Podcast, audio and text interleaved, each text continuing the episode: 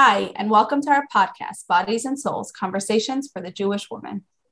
My name is Sarah. I'm a certified teacher and school leader. I'm passionate about education and Torah and Chassidus. My name is Rifki. I am a certified nurse, midwife, and Kala teacher. I am passionate about using our bodies and our innate spiritual abilities to serve Hashem in the most healthy and complete way possible. Together, we are pleased to present to you Bodies and Souls, fascinating and informative conversations for you, the Jewish woman.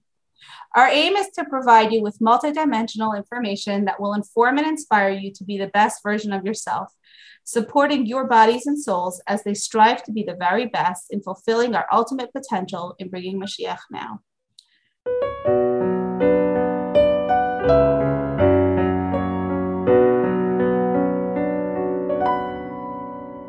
Good morning and welcome to Bodies and Souls. Your host for today is Rifki Boyarsky. Today we have the distinct pleasure and honor of having Mrs. Devorie Kreiman with us.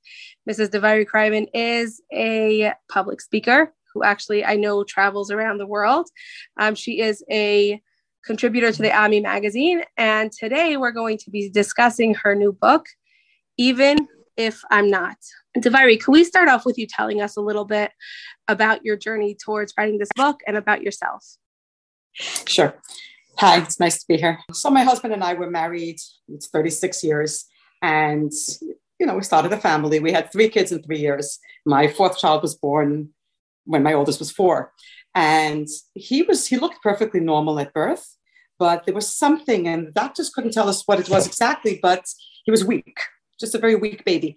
And they, they checked and they checked, they couldn't figure out why. And as the time went on, they diagnosed him with FFT, failure to thrive, FTT, sorry. He kept getting sicker and sicker. We didn't know what it was. And they said, you know, sometimes it happens, a baby's sick. It's just a fluke doesn't have to affect the future. Uh, he died when he was a few months old. While actually, while he was alive, my husband went to the Rebbe for a bracha, to the Lubavitcher Rebbe, and the Rebbe gave us a bracha a healthy child at a set time and in the right time, which we understood to mean that this child was, was not the set time and the right time. And then the baby died. We had another baby, not a healthy child. And that's when we realized that we're dealing with heredity. We're dealing with something much more serious. To make a long story short, the bracha of the Rebbe came true. We had a healthy child after that. Um, but we had four sick children, a healthy child in the middle. Her name is Bracha. And so there was 10 years of a lot of mitochondrial research. And basically, the bottom line is that those four babies were born without the ability to manufacture energy. So, you know how people say, I have no energy? So, you know, we know actually what it looks like. And they look perfectly normal, except that they couldn't produce energy. They couldn't convert the food that they ate into energy. It's, it's an enzyme missing in every cell of the body. And so this went on for 10 years. And we worked our way through it. We had four healthy children. For a long time, I, I was the woman who lost half her children and survived it and went on. And, you know, that was the big challenge of my life. And I learned how to get through it and I was done. Um, except that my my oldest, my Yossi, when he was 23, see, he was a, he was a very geeky kind of a kid, very nerdy and very into learning and into nature. And yeah, he loved his mom. He was, you know, funny kid, and he really really liked to learn.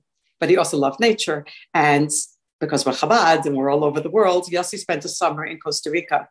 He actually went there as learning director. His job was to teach.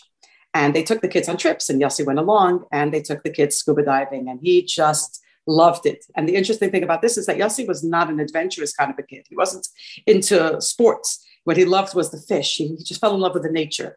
And he came back to LA. He became a chassan, started to get ready for his wedding. It was a Friday afternoon. It was 11 years ago. And that morning, we, my husband and I, we called a jeweler. We're three hours earlier, so it was like six in the morning. We called a jeweler in Montreal to order a wedding ring for his kala, Yossi's kala. She was she wanted something very artsy, so she had told us that she didn't want the prongs around the diamond. She wanted it to look more smooth. So we told the, the jeweler that we want one that it looks like the diamond looks like it's like it's going to float. You know, the jeweler said it's called the tension setting. And my husband said, well, it's going to be a lot of tension if the diamond really does float, you know? So we were like in the middle of all that. Then I, I went to school. Yossi was going for his uh, scuba diving certification. It was a regular Friday. I, I, did what I had to do at school. I got home and I got a call from my husband that something had gone wrong with Yossi's equipment and we have to run to the hospital. I remember that I took a Sefer Tehillim with me, but I didn't open it because the whole way in the car, I kept saying the same thing again and again and again. I kept saying, This is not the babies, this is Yossi. And that, that really became like my, my davening. That's how I prayed the whole way. because in my mind it was very clear. I was just reminding Hashem and reminding myself. The four babies were sick and they died. This is Yossi. He's healthy. He's getting married. He's not sick. He's not dying. My kids are divided very clearly into two. The four babies who are sick, they died. The four who lived, Yossi lived. And I kept saying that this is not the babies, this is Yossi. And when we got to the hospital, they asked us to go into a small room. And it's never a good thing when they ask someone to go into a small room. And I remember that feeling very strongly of not wanting to go in and knowing that if I go in, things are going to be different. And I also remember the feeling of knowing that I had no choice. Then the doctors came in and they said, We did everything we could, and we're so sorry, and we lost Jesse. So the book is that year, the first year after after Yossi died. It's how we how we found our way back to ourselves, to each other, to Hashem. I think what struck me about your book was there were all these little bits of like real life and humor and like these like these like moments that are just so real. And then you're like thrown back into the tragedy. And then you go back. It's like it was it was really it was uplifting but it wasn't an easy read um in the sense that it was like so real. It was it was a very real description what made you decide to go public with that level of like transparency and that level of realness? I never actually decided. It wasn't the decision that I made. What happened was I ended up becoming a speaker and a writer. So the speaking, I was pretty much pulled away the whole first year. And then by Yossi's Yahrzeit, I was asked by some people in the community, they made a, a gathering and they asked me if I would speak. So I spoke at Yossi's Yahrzeit a little bit about what I had learned about myself and about Neshama and about this process during the year. And at that talk, one of my former students came up to me. She's a shlucha in a Chabad house. And she said, I have somebody in my community going through a very hard time right now. Could you please speak there? So I spoke there. And then somebody at that talk came up to me. So it kind of just, it wasn't like I made a decision to become a public speaker and share this. It just sort of, it happened. And the same thing with the book. I never sat down to write a book. What happened was that the night before Yossi's Levaya, I was in his room and I was looking at all these different things and I was remembering just so many little bits of, of his life. And I had this fear, which I know is very, very common for parents who lost children, especially children who didn't get married, didn't leave children. So it's like the end of a line. And I had this, this fear of like, who's going to remember him? This tremendous sense of me and my husband are really the keepers of the memories and his siblings, but that's it. It ends with us. And it just felt so overwhelmingly devastating that you have this whole life of 23 years and then there's nothing there's nothing in the world for it. Even then i didn't think i'm going to write a book to remember him. What i thought was i must at least for me and my husband and my children and i was hoping to have grandchildren Baruch Hashem, now i do at that point but wasn't yet a grandmother let them at least know who yossi was. So i started to write down I, I called it the book of yossi but i really wasn't thinking of it as a book. It was just for myself. And i started to write down every memory i could of this kid and it was like I spent most of that night before the funeral just writing and writing like frantically. I remember like the, the stories were like tumbling over my fingers. I couldn't type quickly enough, and I'm pretty quick. um, just writing down what I could remember. And then it evolved during the Shiva after we buried him. People were like saying things, and I was experiencing different things, and I started to write those things too. And I, you know, I just journaled a lot. And then I put it away pretty much after the first year. I think it sat for five years. I didn't touch it. I thought of it as a journal. Um, and I, the public speaking became more and more. I was doing it a lot, and people started to ask me for a book because when you get up for 45 minutes, an hour, you can't give the whole of it. I wasn't thinking about writing a book, and then I remembered that I had journaled, and I went back to it, and it was so there and so real.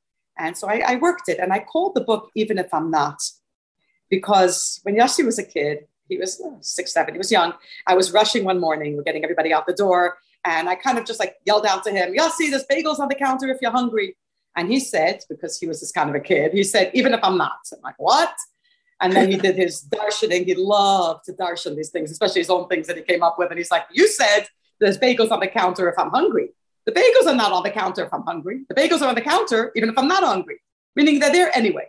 And it became this thing of even if I'm not. And I remember I was shopping and the, the salesperson said to me, Hi, my name is Anna if you need anything. And I'm thinking, Your name is not Anna if I need anything. Your name is Anna even if even I don't if need anything. yeah. So it became like even if I'm not, but then I, I got to it in a more serious way. Even if I'm not means it's there anyway. And I realized, you know, that whole first year, what was this journey? It was trying to find the comfort and the strength and the answers. What do we hold on to when when when the floor falls out, you know.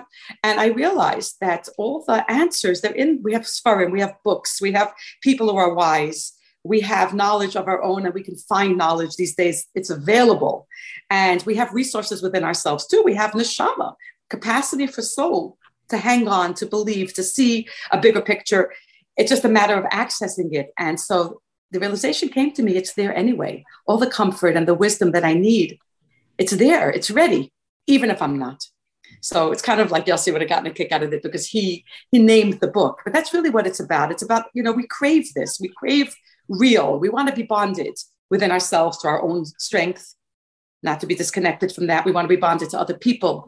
We want to be able to feel our bond with Hashem. So this book is that journey in all those ways, connecting. The journey through the year and, and the book becomes a little bit less heavy as we go through the year. Talk to us a little bit about the grief process. And I know that you're part of a group called Our Tapestry, because I have a friend on the group with mothers mm-hmm. who've lost children. Um, talk to me about grief within the frum community, grief when a mother's mourning a child, which is so much different than mourning a sister or a grandparent or a parent, because we're not supposed to bury our children. Where you know we, right. we hold a child in our hands and we have hopes and dreams and visions. And he was right at the cusp of this whole new journey. And let's yeah. talk a little bit about what that means as a frum woman. Okay. So you know we talk a lot there's there's known things about grief that there is uh you know the stages and all that which we can talk about soon. But the truth is about grief in general. People ask you know do you ever get over it? Do you grieve all the time I think that grief evolves. I think what happens is that when there's a trauma, there is a certain brokenness, there is a certain vulnerability. Like I, think now about things that happened to me in my childhood, there was some tough stuff. I developed certain reactions. So when I'll go into certain situations or people will say something or something will remind me of it, my body will tell me. Um, and we have that a lot. We have that feeling of, I want to run away, or our heart starts beating quickly, or our stomach clenches. And those are, they're really messages from our body saying, this hurts, be careful. So when we talk about grief, you might see somebody who is, they look fine, they're wearing makeup and they're out of the simcha, they're, they're talking. But what ends up happening with grief, really, after you work through the initial acute level and you know we can talk to the stages of grief but the bottom line is once you're past that what ends up happening is it's almost like carrying around a bruised uh, like an injury or something and you learn to be very tender i, I still won't read um, a story about, let's say, a baby who is sick, especially if there's one of these storybook endings. You know, I wish everybody well, but it's, it's just hard for me to go there. Um, weddings are very difficult for me for a long time. So I think what grief becomes and I'm not talking about the first week or even the first year, but after that, I think what grief becomes is a, a, a tenderness, a protection. We put out these around ourselves, we put up certain uh, ways of protecting ourselves. Sometimes they're very, very useful, sometimes they're actually destructive. So we need to be careful because in the beginning, you know, I couldn't cry at the very beginning. So there was that very, very strong shock. And then there was crying all the time and not wanting to see people, which is probably, you know, it's part of it. But it evolves more into functioning again but learning if it's healthy which is what i'm working towards learning how to stay safe without making it about only about that that grief. It's i saw it's very very easy to fall into it and become really an incorrigible person. It's really really easy. And people ask me all the time how did you do it? How do you do it? How do you breathe? How do you go through this? Honestly there's really not a choice because in the beginning people will you know put up with you and you could cry and you could complain but at a certain point everybody's got stuff. People needed me my husband my children myself i had to, to live. So you really don't have a whole lot of choice because if you feel entitled to completely sink into it because you're the person with the saddest person saddest story in the room at a certain point you're just going to lose all the other relationships. So grief doesn't leave it's always there i feel like i walk around kind of shielding myself, trying not to get hurt too much. But it does change you. There's one part that I, I really, really feel is very important to know. The capacity for, for sadness, if you're able to allow that, and sometimes a loss like this forces you. A lot. Sometimes we can protect ourselves. We can pretend. People do that. They deflect. They push away. They. But with this kind of loss, you I didn't have that luxury.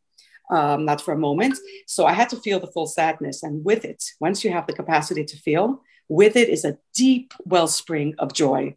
I am an incredibly exuberant Bubby. The opening of feelings. Once you're feeling deeply, you're feeling deeply. And I have tremendous appreciation. It's kind of like the first meal after a fast, you know? So it's not all about walking around broken and horrible. And it really evolves. It really changes as time goes on. And when we have someone we love is, is going through it, we need to remember that. I don't know you personally, but when I was reading the book, I definitely felt like the that you were a joyful person also prior to to Yossi. Like that comes through very, very clearly. So it's not like I don't think that you found joy that wasn't there. You just refound your joy, maybe on a higher level. But correct me if I'm wrong. Again, I don't know you, but it, it does seem like you were a naturally joyous type of person who, you know, fun you know there was there, there, was fun through the book and i think that's what really like threw me for a loop.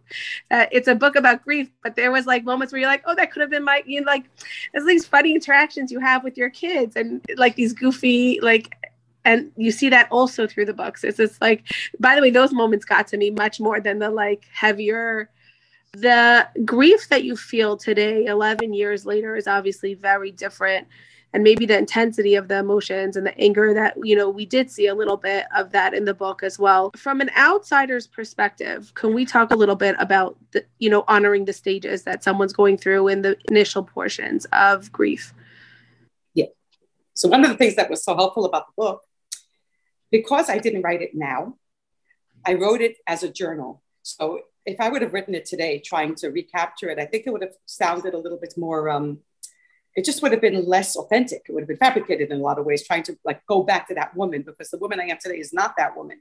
So what makes the book work is that that I journaled very raw and honest feelings. I did, of course, I worked on the book and I edited it, but the truth is it was very, very real. And what you said about the joy, which is interesting to me, the book is people I uh, say to me all the time from talks and also after you know people that have read the manuscript tell me they laugh and they cry and they're intertwined, sometimes in the same sentence.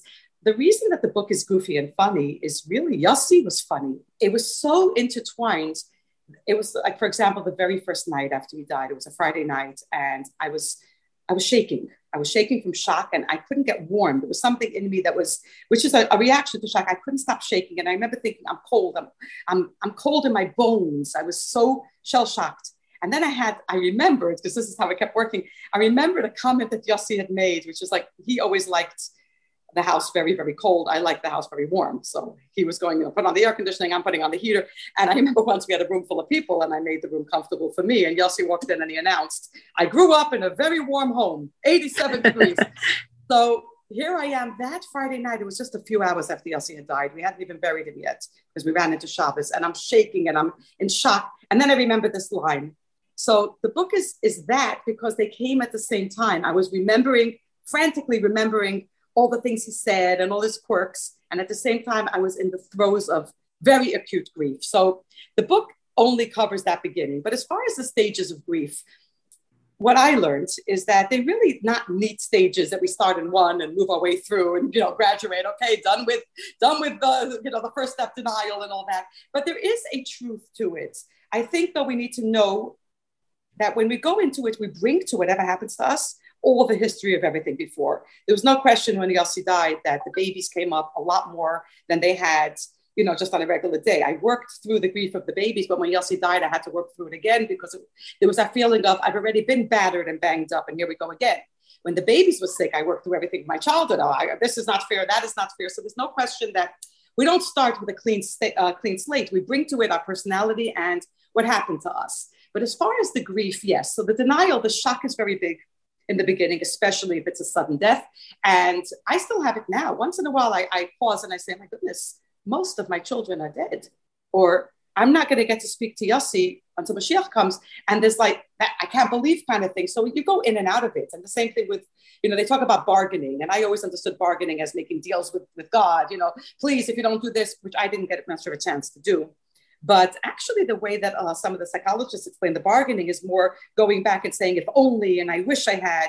And I did do some of that because there was some guilt there. Yossi went scuba diving. My husband told him it's not safe. And I said, you know what? He's 23 years old. Let him go. So there was that going back. But as a frum Jew, we know that there's no such thing as a mistake. And we, if you have that, we really held on to that. If you have that, as a mindset. We are imperfect. We do the best we can. And sometimes things are bigger than us. And sometimes we make mistakes. But the plan, the plan is not really in our hands. So I think that with that step of if only and what if and all that, if we really trust in Hashem, which this book and this our life is about that, you know, the struggle to to make it real. We know the concepts. I had I'd learned the concepts. Anyone can learn the concepts are available. Make it real. Then we'll do less of that. And then there is the the depression, which honestly I think some people are, are prone to clinical depression, and if they are, then a loss can trigger it. But other than that, I think it's more, I saw it more as sadness, which I think we come and go in and out of. You can be sad and happy at the same time, trust me. I became a grandmother the week we finished uh, Kaddish for Yossi. Um, I was so crazy over my grandson, but he was named for my son. You want crazy making? There's crazy making. We finally had a baby in the family. He's named after Yossi, which brings up all the pain, but he's the most delicious baby in the world. So you know, you can have that unless it's a clinical depression, which people do need to be careful of because sometimes it can trigger. It can, if somebody has tendencies or vulnerabilities to that. But generally, if a person is, for the most part, more balanced and can pretty much be resilient as far as any human being can be without extra psychological um, what's the word but uh, risks let's say or you know vulnerabilities it's sadness more than depression and then it ends with um, oh anger okay i can't ignore the anger that was my biggie that kind of tantrumy, it's not fair and me again kind of thing. And I had to work very hard on that. That's where all the Hasidic philosophy comes in. You know, there are no mistakes. Hashem runs the world. Everything that happens to us is the journey of our soul. The Yossi soul continues to exist. Um, I'm still working on it. It's a constant. It's again and again and again. And even what we call the hashlama, the acceptance, it's not a neat stage. It's a sense of Hashem is in charge. He will give me the strength. If I'm having a bad moment, I'm having a bad moment. At this moment, maybe in another moment, I will, I guess, get more strength. You know, I mean, life is that. We're constantly having to deal with things, accept them, deal with the sadness it brings, maybe the anger, the bargaining, definitely hashlama again and again. I mean, I'm getting older. Getting older, it comes with constant readjusting. We lose things. We lose, you know, things opportunities, plus sometimes we lose physical capacity. We're constantly readjusting and saying, okay, so how do I make this work? How do I make this okay? It's how life is. And I think with the five stages of grief, again, I just really found for me, and I, I believe it's true for a lot of people, you can't not feel when the loss is big enough. There's no pushing it away. There's we can do it with some things. People do a lot, a lot of covering up. But with a big loss, you don't get that luxury, which in some ways is a tremendous bracha because, again, the capacity to feel opens up well springs of joy and of love and of gratitude. So I have two questions. Is you reference um, the book of Yossi, is this like an offshoot of the book of Yossi, or is the book of Yossi something you wrote privately for yourself? No, the book of Yossi became this book. This I didn't book. use all of it. I, I, kept some, I protected like, you know, some things about my husband's story is my husband's story. My teenage daughter was home, that's her story. Um, and I didn't use all of it because it was too long. but the book of Yossi, it was where this book was drawn from. Every memory of things people said it's real because I during Shiva I was writing constantly. I was scribbling into a notepad and then putting it into my my laptop later. Uh, many many nights I sat with my laptop and I was frantically typing everything, that, and it became not only you know the memories were very were very very much you know in the book. A lot of whatever I could remember of him, which was initially what I had started to do, but everything that happened ended up in that book, which is why the book that ended up being even if I'm not is so real because I wrote it then.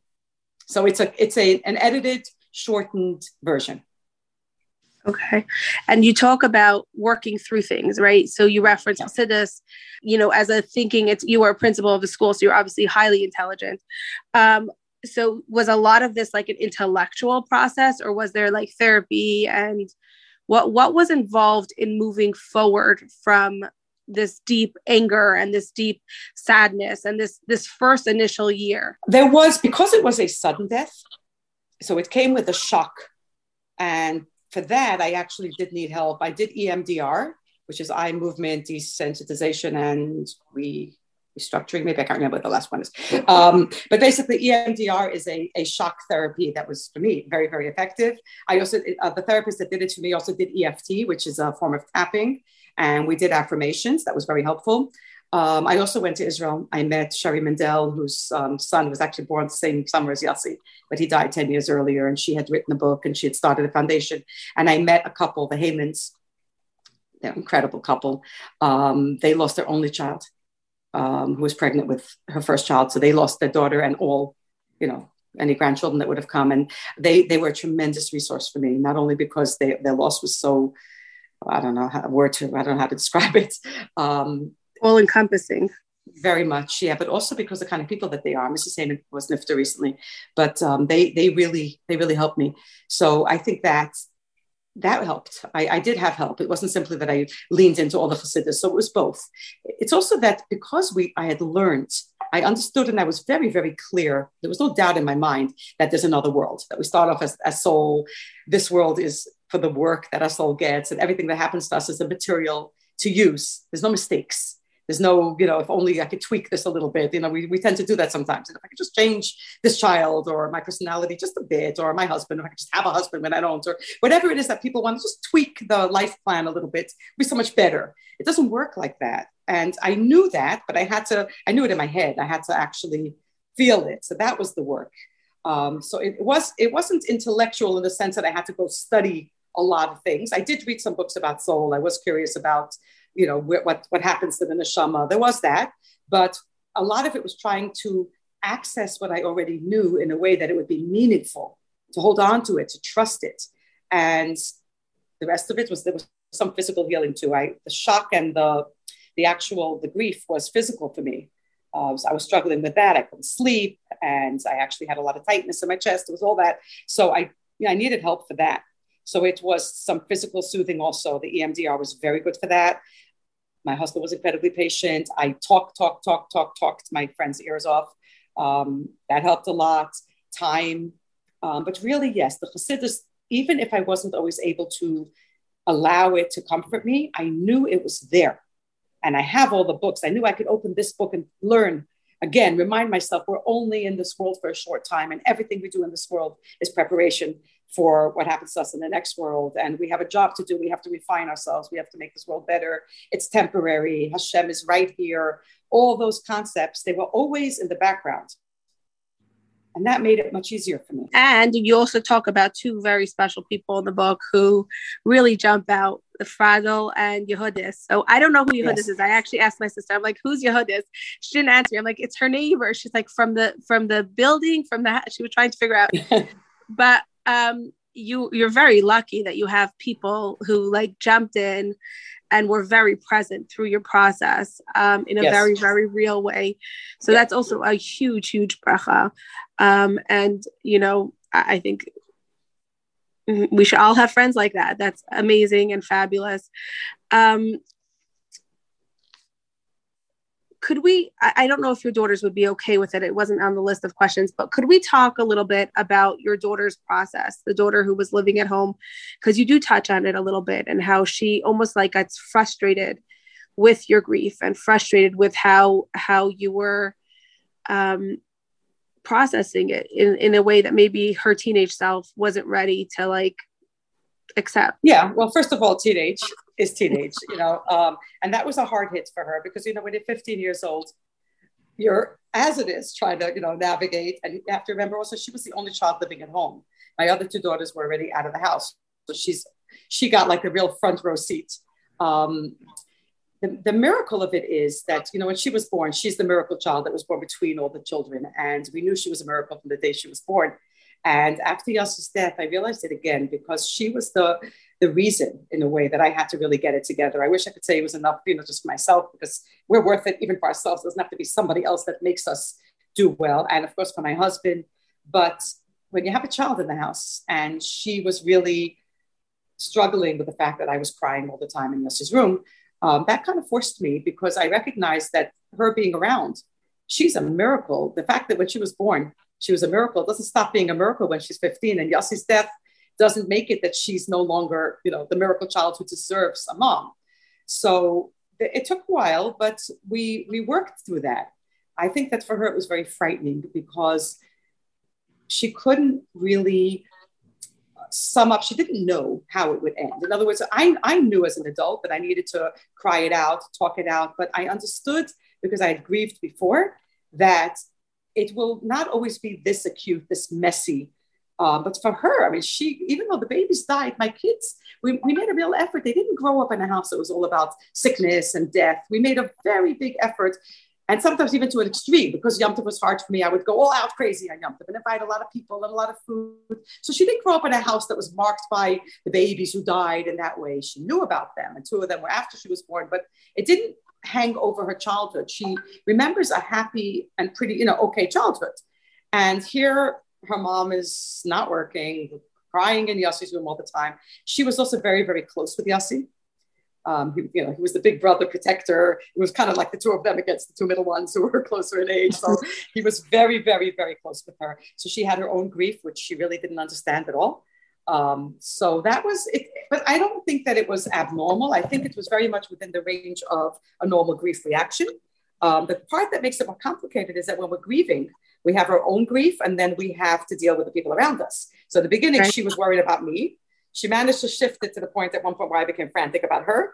Uh, that's how it goes. My husband and I had the same thing. We were each grieving Yossi very deeply, and then we, we were worried about each other.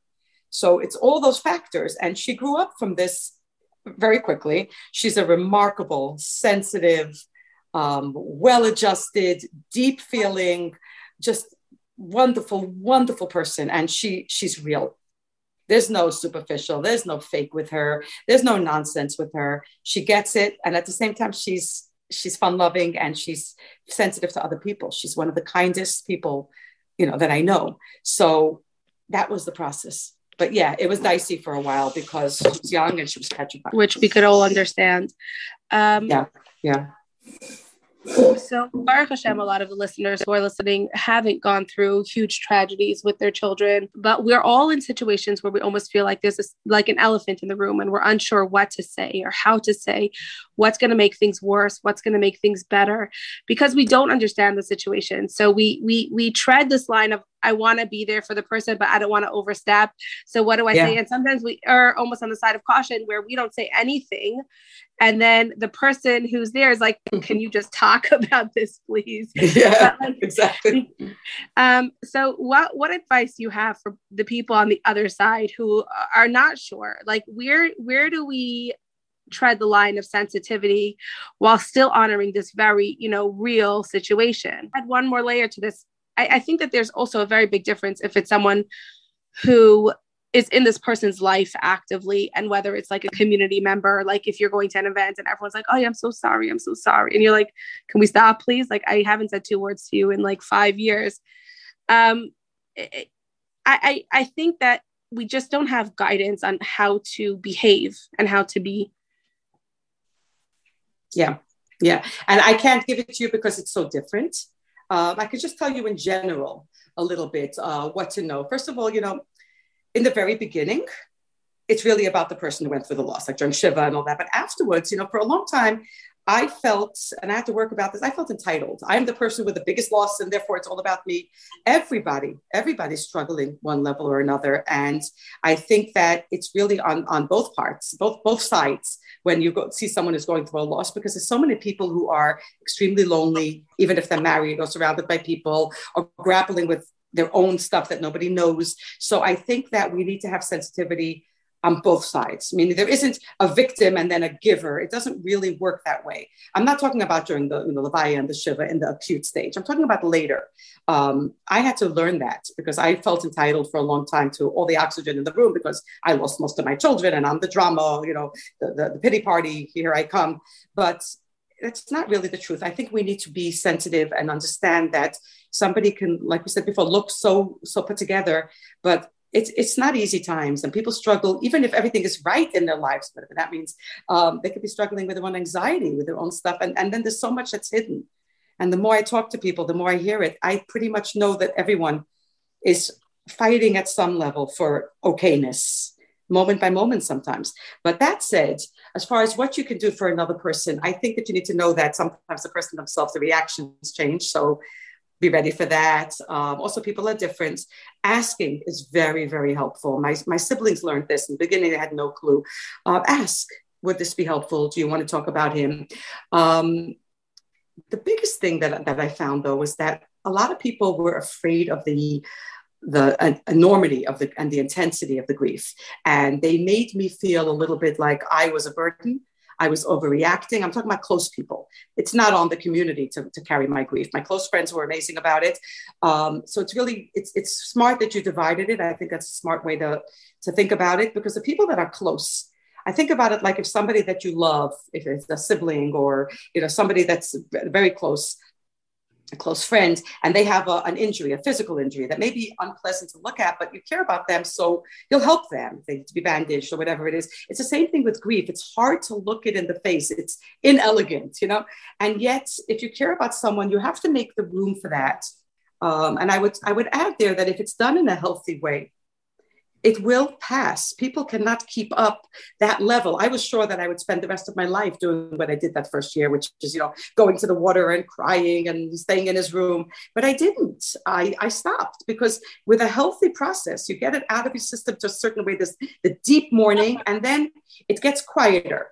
That said, I think it's also very, very important to acknowledge and if you don't know, to ask, because I tend to talk about my grief. I know people who lost children who really, really don't want to talk about it. They prefer just to quietly learn or do whatever. Everybody's different. And there is no one answer. This is the formula. There are a lot of things that you need to be careful of. I mean, I still remember it. It feels like somebody just, just plunged a knife in. I was sitting at my own my own son's shiva, you know, and somebody said, "All my children are coming for Hanukkah." I never forgot the comments because I thought, "All my children." I could never say "all my children." Um, people gave advice. People who didn't lose children gave advice, people lectured, uh, people compared. You know, I know this one, I know that one. By the um, way, Shiva houses always throw me for a loop.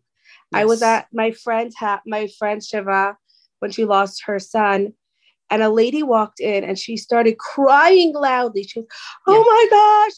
Huh? And she did this for like 20 minutes. And I said to my friend, "I said, do you know her?" Never met her. I'm like, what? What did you like? You came into someone's Shiva house and made this all yeah. about you and yeah. like you're the best person because you're commiserating. I'm like, can you be quiet? Yeah. yeah. People yeah. behave very like maybe because it's just uncertainty that like but I know that my mother, when when we were teenagers, and you know when she let us go to our first Shiva house, she gave us rules. Don't talk until you're spoken to. Follow the line of conversation that the person who's sitting is. Don't add to the conversation. If they want to joke and keep it light, then that's what you're doing. If they want to talk, just listen. Mm-hmm. There, are, there are rules that should be taught to people who are going to a Shiva house. Yeah. It's not a social event. It's not an event where it's about your processing of their tragedy. Mm-hmm. Um, and I think people don't know that. I really, I, I don't think it comes from a place of like maliciousness, but I think people are just clueless. So I think that one of the things that helps, and again, we're going to divide into the close friends and the family members as a bigger burden on them but for but this really can apply on both levels. I think that the biggest gift you can give anybody, first of all, what you're talking about is respect and you know really walking in and not making it about you, and that's really where it starts. It's really about the other person. It sounds like yeah, of course, yeah, of course, it's about the other person. I came to see them.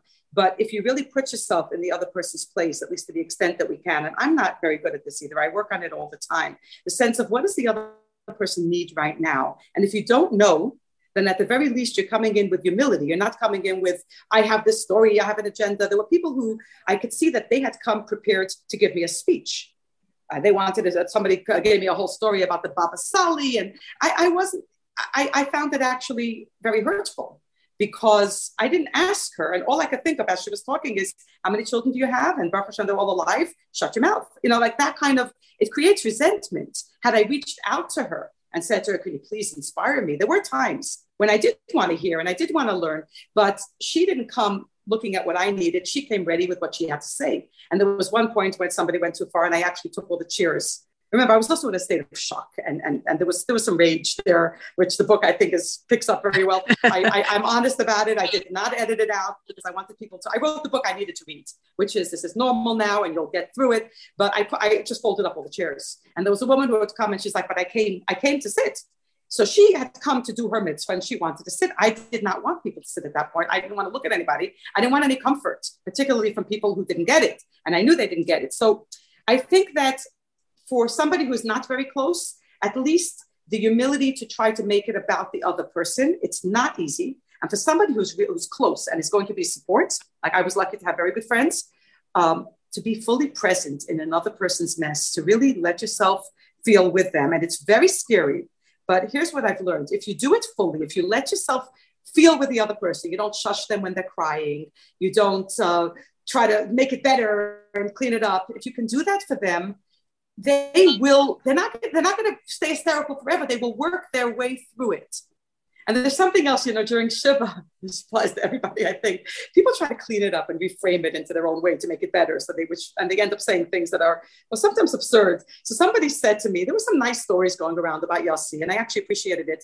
The somebody organized, I don't even know to this day, I never thanked anyone because I don't know who did it, but they somebody collected a kfutza of Bachrim who had been with him through all the different stages. He had been in Benoit and in Berlin and in New York. And they sent representatives, they sent a, a, group of Bachrim, and they were so sweet.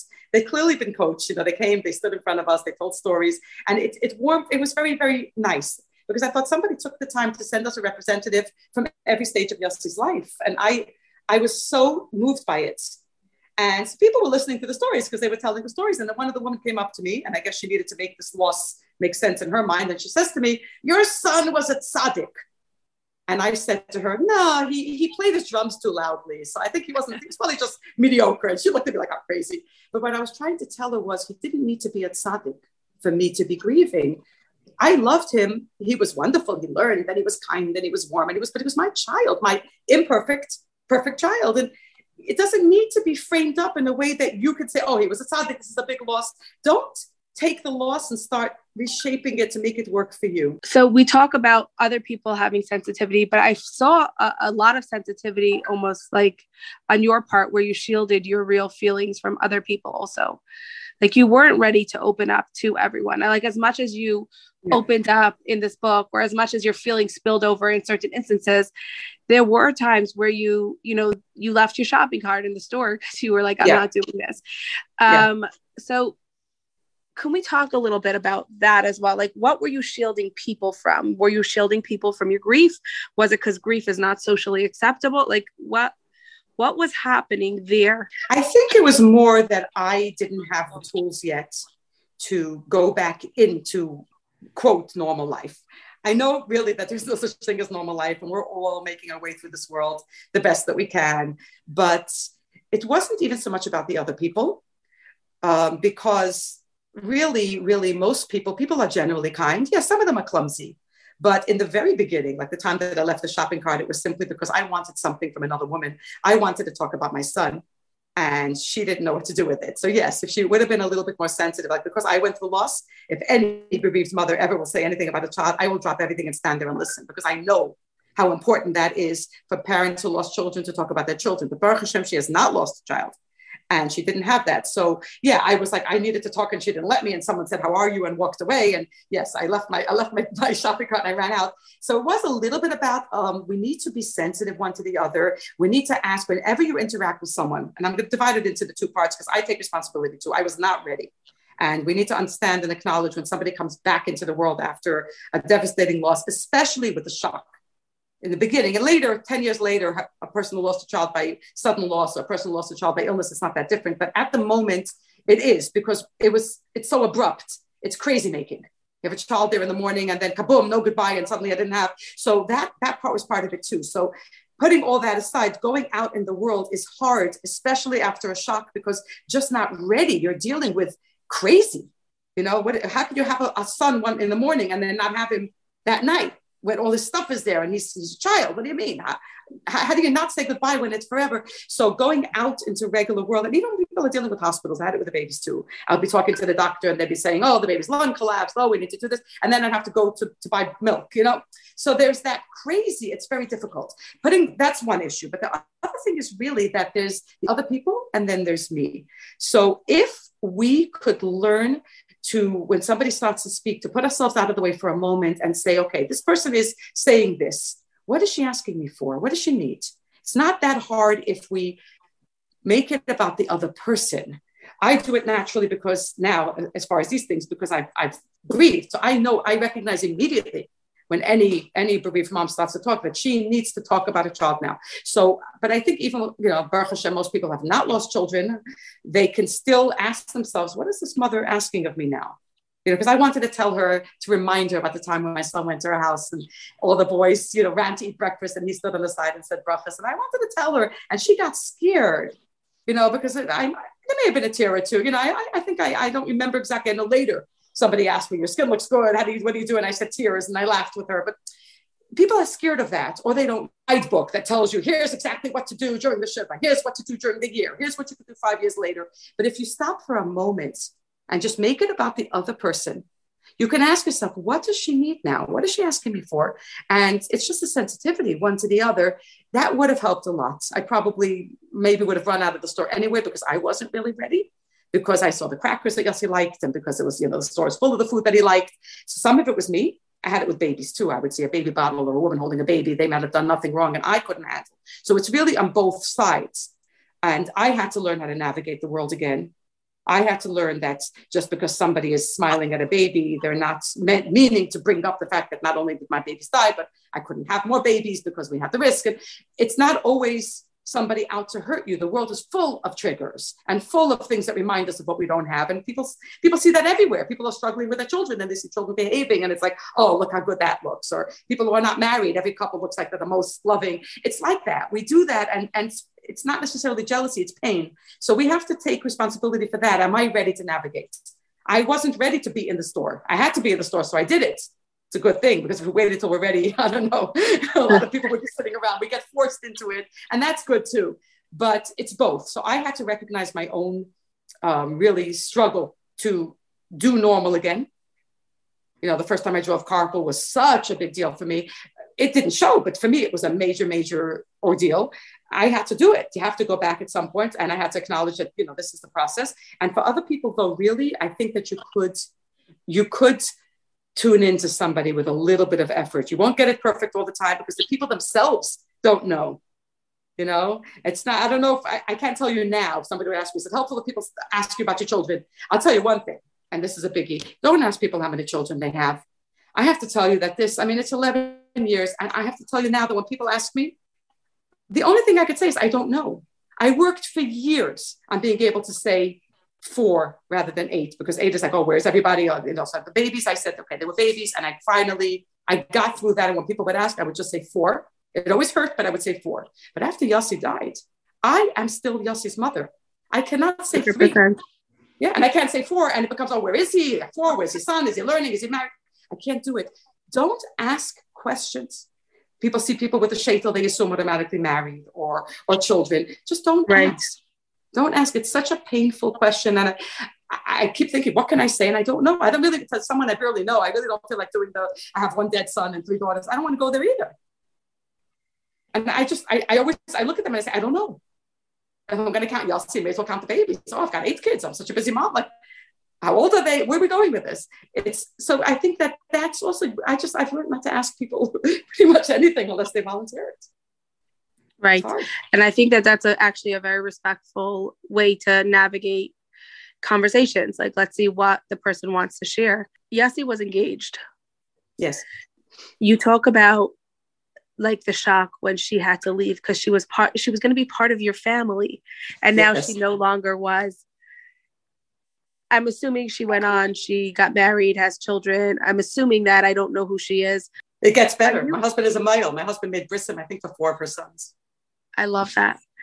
Yeah. Are you so you're still in touch? Like, do you still have some sort of relationship with her? So I have to give her credit because I was in a very unhealthy state and I would have grabbed her and held on to her I just didn't want to lose anything else. I, I lost Yossi. It's not fair. I should lose her too. Um, so she, I, I, know that she had some guidance and she she held firm. She left us during the shiva, and I reacted pretty badly to that. It was like, you know, usually if you don't have, if it's an ex daughter in it's because of a divorce or something happened, but this wasn't that. You know, I was like, hey, one minute. You know, so that was. But she she got good guidance, and she she was there for the shiva, and then she left. She left towards the end of shiva, and then she came back to visit us. Uh, she came. She came to the house to talk to us. She went to Yossi's grave and she said goodbye, and then she moved on with her life. She got married. She lives about uh, 45 minutes away from us in LA. We're not close in the way that she's a big part of our lives. We're respectful. There's a always a sense of. Um, I think we could have liked each other very much, but I don't have a place. I don't belong. She has a mother-in-law. Nobody wants more than one mother-in-law. You know, she's got that. um, we were very, very grateful and touched and really, really honored that she, you know, that my husband did the brisket for her sons. I, I, I felt that that was a lot emotionally, but my husband tends to be better at just like, well, it's a bris, like the technical part, you know, he has that in him and he just did the brisket. Um, he didn't go into it a lot. I'm more like I like to delve. Like, what did that feel like? It was almost daughter-in-law. Like, but he said, "Oh, the bris has to be the bris and the bandage." You know, that's how he functions, which is very important and good. Um, so there's a there's a friendly relationship. And in the book, I write about her. All the names in the book are real. The only name in the book that's not is hers because she asked, I called her and I told her the book's coming and I asked her what she wanted us to do. And she felt like she didn't want somebody who knows her or her children or somebody finding it before she's ready. So it's not a secret. Anybody could look up and see who he was engaged to, and there's nothing to be ashamed of in that sense. But I did, as per her request, I changed the name and I allowed her to choose her new name. Um, so no, we're not close, but there's nothing. It's not a bad relationship. It's simply she has her life, and you know she's she's entitled to that. What would you like our listeners to walk away from our time together? What is your primary message that you hope people are getting from our conversation and from the book? I think that uh, I think that whatever happens to us in this world, it's part of the work. And to recognize that we tend to, if we can get away with it, push through our days, um, you know, just try to not deal with real feelings if we can help it. And I think that's sad because I think that if we can't deal with what's going on with us, we can't say to ourselves, okay, this is guilt, what do I do about it? Or resentment, or anger, or insecurity, or shame, or fear, then we also can't do joy and we can't do relationships that way. So I think that if we're able to to just pay attention, first of all, to our own our own emotions, that we can truly be there for another person. You cannot be a good listener to someone else and, and help them deal with their emotions if you're not dealing with yours. So paying attention to that, I was forced into it, but it's a gift. It is the gift that comes with grief. Um, and I think also not to lose awareness and this is this awareness, like you asked me before, was it intellectual work or emotional or spiritual work? It's all of them, but it begins with the intellectual knowing. We know certain truths. We know that Hashem is everywhere. Nothing, nothing happens by accident. We know that our neshamas they existed long before we were here. They will continue to exist. Yossi still exists in an neshama level. We know that Hashem only does good. We know that there's revealed good that we're supposed to be asking for. We're supposed to make real. We're supposed to believe that it's here to the extent that we make it good. We know all these truths. Um, I think that we have to keep reminding ourselves, and so I have to do it all the time too. It's an ongoing, which is that if it was true before the loss, it's still true so to first of all to learn as much as we can. I'm not talking about books and books and books and books. I'm talking about a general sense of why are we in this world? What are we meant to be doing here? What's the point? And once we have that, to remind ourselves every time we struggle. I struggle all the time with this, but I always work to come back to that. That's the book. It's to come back to the resources within our own souls our connection to other people in a very real way by being real with our own emotions and therefore not being afraid to allow their emotions in. And our connection to Hashem in a real way, which can look like this, can look like Hashem, I know that you are good and you are here, but right now I'm grappling. Can you please give me a hand? Because I want to get back to that truth. All those truths, they're there, they're ready, even if I'm not. Even if I'm not. I love it. Thank you so much for your time. And for everyone who does it, who doesn't see Devorie, her she's smiling throughout the interview. So yes, um, definitely as you're gonna read the book, you're gonna see the the ups, the downs, the happiness and the sadness, and how it's really all intermingled. And thank you so much for spending today with us. It was my pleasure. Thank you.